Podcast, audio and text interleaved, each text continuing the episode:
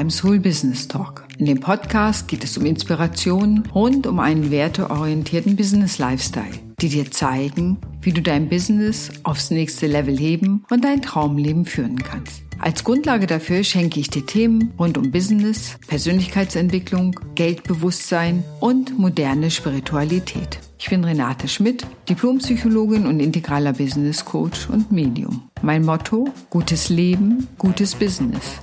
Ich wünsche dir viel Spaß beim Hören des Podcasts.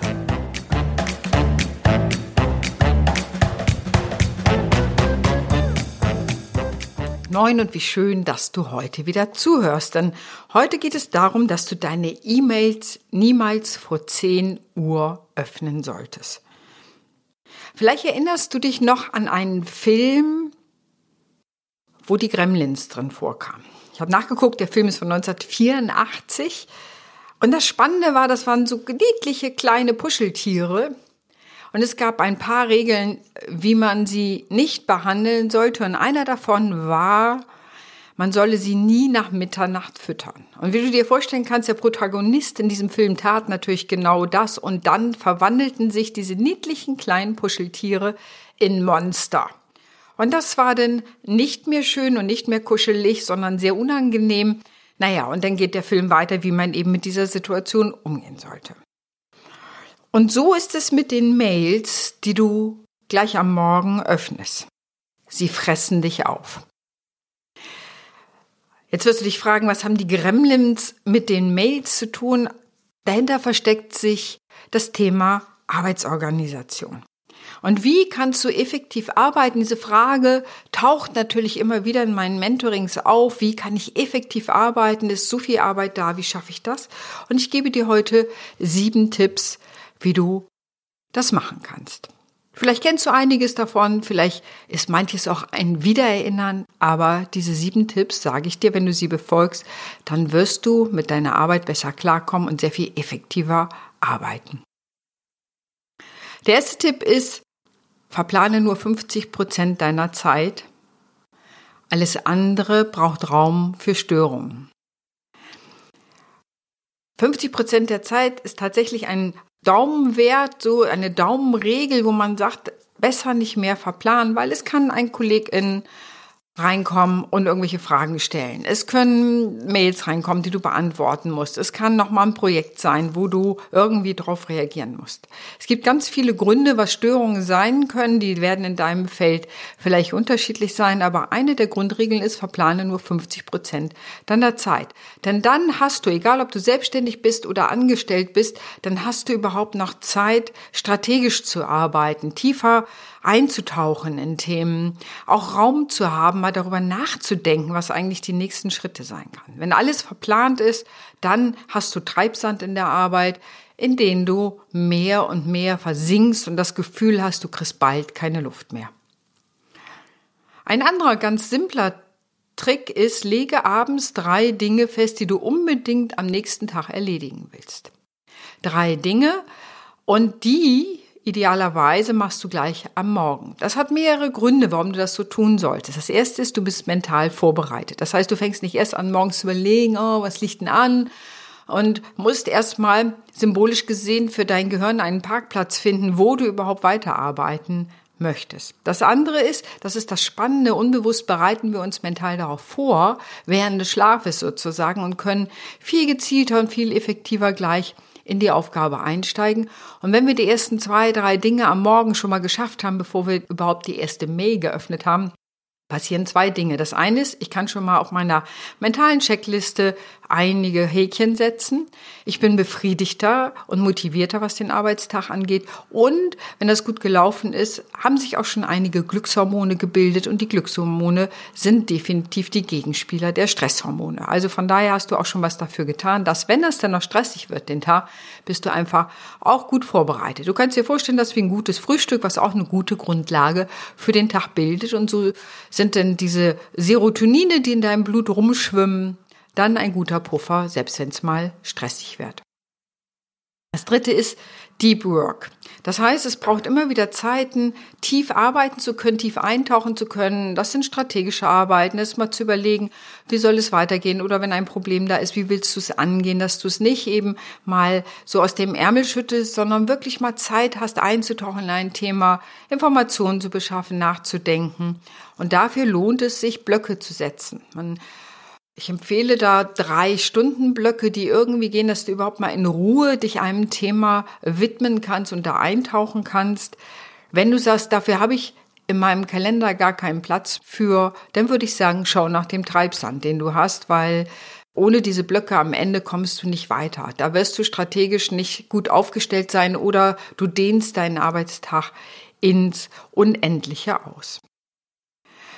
Und da sind wir schon bei dem nächsten Punkt, nämlich deinem Biorhythmus. Viele Leute kennen das gar nicht, aber es lohnt sich zu gucken, wo sind eigentlich deine Leistungshochs.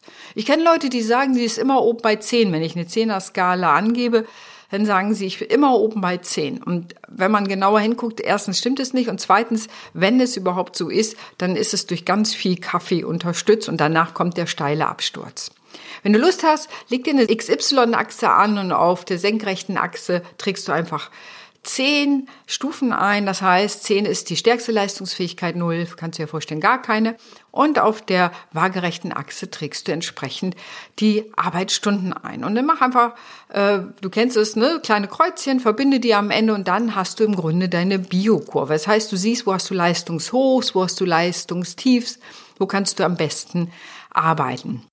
Hängt ein bisschen davon ab, ob du ein früher Vogel bist oder eher äh, jemand, der erst später am Tag leistungsfähig wird. Das ist völlig egal. Hauptsache, du kennst deine Kurve. Und jetzt kommt der Trick, dass du natürlich da, wo du deine Leistungshoch setzt, idealerweise keine Mails liest, sondern da Blöcke für Deep Work, für Dinge, für Personalgespräche, für strategische Überlegungen. Also da, wo du wirklich dein ganzes Körper, Geist und Seele zusammen haben musst, um da gut arbeiten zu können. Und du wirst merken, du brauchst am Ende viel weniger Zeit für all die Sachen, als wenn du sie in Zeiten legst, wo du müde oder sogar noch hungrig bist. Also, schau dir deinen Biorhythmus an und versuche deine Arbeitsblöcke entsprechend zu legen. Und da, wo die Leistungskurve nicht so hoch ist, da können solche Aufgaben wie Mails und andere Aufgaben hin. Dann ein ganz wichtiger Punkt, verabschiede dich von Multitasking. Kein Mensch kann Multitasking. Weder Frauen noch Männer, obwohl es den Frauen ja eher zugesprochen wird. Aber wenn du Lust hast für dich für eine kleine Übung, dann mach, schreib mal für dich einfach in Großbuchstaben und stopp deine Zeit. Ich liebe Multitasking. Und schreib das auf zwei Reihen untereinander. Ja, einmal oben die Reihe, einmal unten die Reihe. Und dann mach einen zweiten Durchlauf und schreibe oben das I, unten das I, oben das C, unten das C, oben das H, unten das H. Das heißt sozusagen, du wechselst immer die Ebene und guck mal, wie viel Zeit du dafür brauchst. Das Ergebnis wird dich verblüffen. Also verabschiede dich von Multitasking, Singletasking ist key. Das ist ein Erfolgskriterium, um sich wirklich konzentrieren zu können und schalte alle Störungen aus, die irgendwie gehen. Alles, was pingen kann, was nebenbei läuft. Und selbst wenn du denkst, ja, ich lese es nur mit einem Auge mit. Nein, das solltest du nicht, weil das, ich sage immer, das ist wie Ausparken und einen neuen Parkplatz suchen müssen für das Gehirn. Und damit brauchst du am Ende, und das ist messbar, deutlich mehr Zeit für deine Aufgaben. Und ein letztes Prinzip ist nochmal, manche können da erstaunlich gut mitarbeiten, das ist das sogenannte Eisenhower-Prinzip. Und der hat seine Aufgaben in vier Blöcke geteilt. Der hat dann gesagt, es gibt wichtig und dringend. Ja, das, ich sage immer, das ist die Feuerwehr rufen. Ja, oder das sind Aufgaben, die man selber sofort erledigen muss.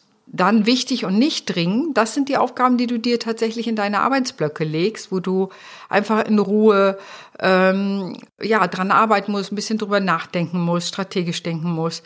Das kann auch sein, ein neues Angebotspaket zu entwickeln oder wie du mit einem bestimmten Kunden umgehen willst, etc. etc. Dann gibt es dringend, aber nicht wichtig. Und das ist, wenn es geht, sofort zu delegieren. Also alles, wo man selber das Gefühl hat, es ist dringend, aber eigentlich ist es überhaupt nicht wichtig, das ist der Treibsand. Und wenn du irgend kannst, diese Dinge abzugeben an virtuelle Assistenzen, wenn du selbstständig bist oder du hast selber äh, Menschen, die dir zuarbeiten, bitte delegier das, damit du nicht im Treibsand versinkst. Und dann gibt es nicht wichtig und nicht dringend. Und das können alle möglichen Aufgaben sein. Eigentlich sollte man mal endlich äh, das und das machen oder das. Ich sage immer, im Privaten ist es immer die Kiste, die man auf den Flohmarkt soll. Ähm, also überlege, welche deiner Aufgaben nicht dringend und nicht wichtig sind. Die streiche von deiner To-Do-Liste. Das eine ist nämlich, sie verstopft dir den Geist, weil du immer denkst, ach, eigentlich sollte ich mal oder das wäre doch cool, wenn ich mich mal darum kümmern würde. Aber wenn es im Grunde nicht wichtig ist, lass es, streich es und vergiss es auch bitte. Das ist so, wo manche sagen, das ist da die Aufgabe für den Rundordner, was so viel heißt wie für den Papierkorb. Und der Eisenhower soll tatsächlich seine ganze Regierungszeit damit gestaltet haben, indem er die Aufgaben danach sortiert hat am Ende des Tages für den nächsten Tag und damit offenbar ganz gut gefahren sein. Und ich kenne viele, die damit auch ganz gut fahren, weil sonst ist es nämlich so, dass alle Aufgaben gleich wichtig und gleich dringend erscheinen. Und das sind sie faktisch überhaupt nicht, egal in welchem Business du bist. Also unterscheide wichtig und dringend, wichtig und nicht dringend. Dringend und nicht wichtig, ne, das sind die Delegationsaufgaben und die nicht wichtig und nicht dringenden Sachen, die du sowieso gänzlich von deiner Liste streichen solltest.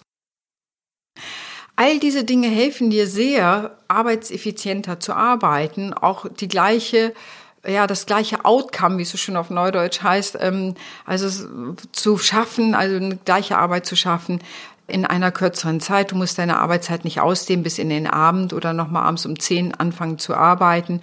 Und deine Mails, weißt du jetzt, wann du die idealerweise liest und ich weiß ja nicht, wie das bei dir ist, aber bei den meisten Firmen ist es so, dass man nicht morgens um acht die Mails lesen muss, weil am Ende ist es eben zwar wichtig, aber nicht dringend. Und daher kommt es in Zeitblöcke, die man festgelegt hat. Manchmal muss man sein Arbeitsumfeld ein wenig erziehen, darauf hinweisen, dass man die Mails erst später liest, damit man nicht zehn Minuten nachdem die erste Mail abgesetzt worden ist, eine, was weiß ich, über Slack oder sonst was eine Nachricht kriegt, hast du schon meine Mail gelesen. Wer kennt das nicht?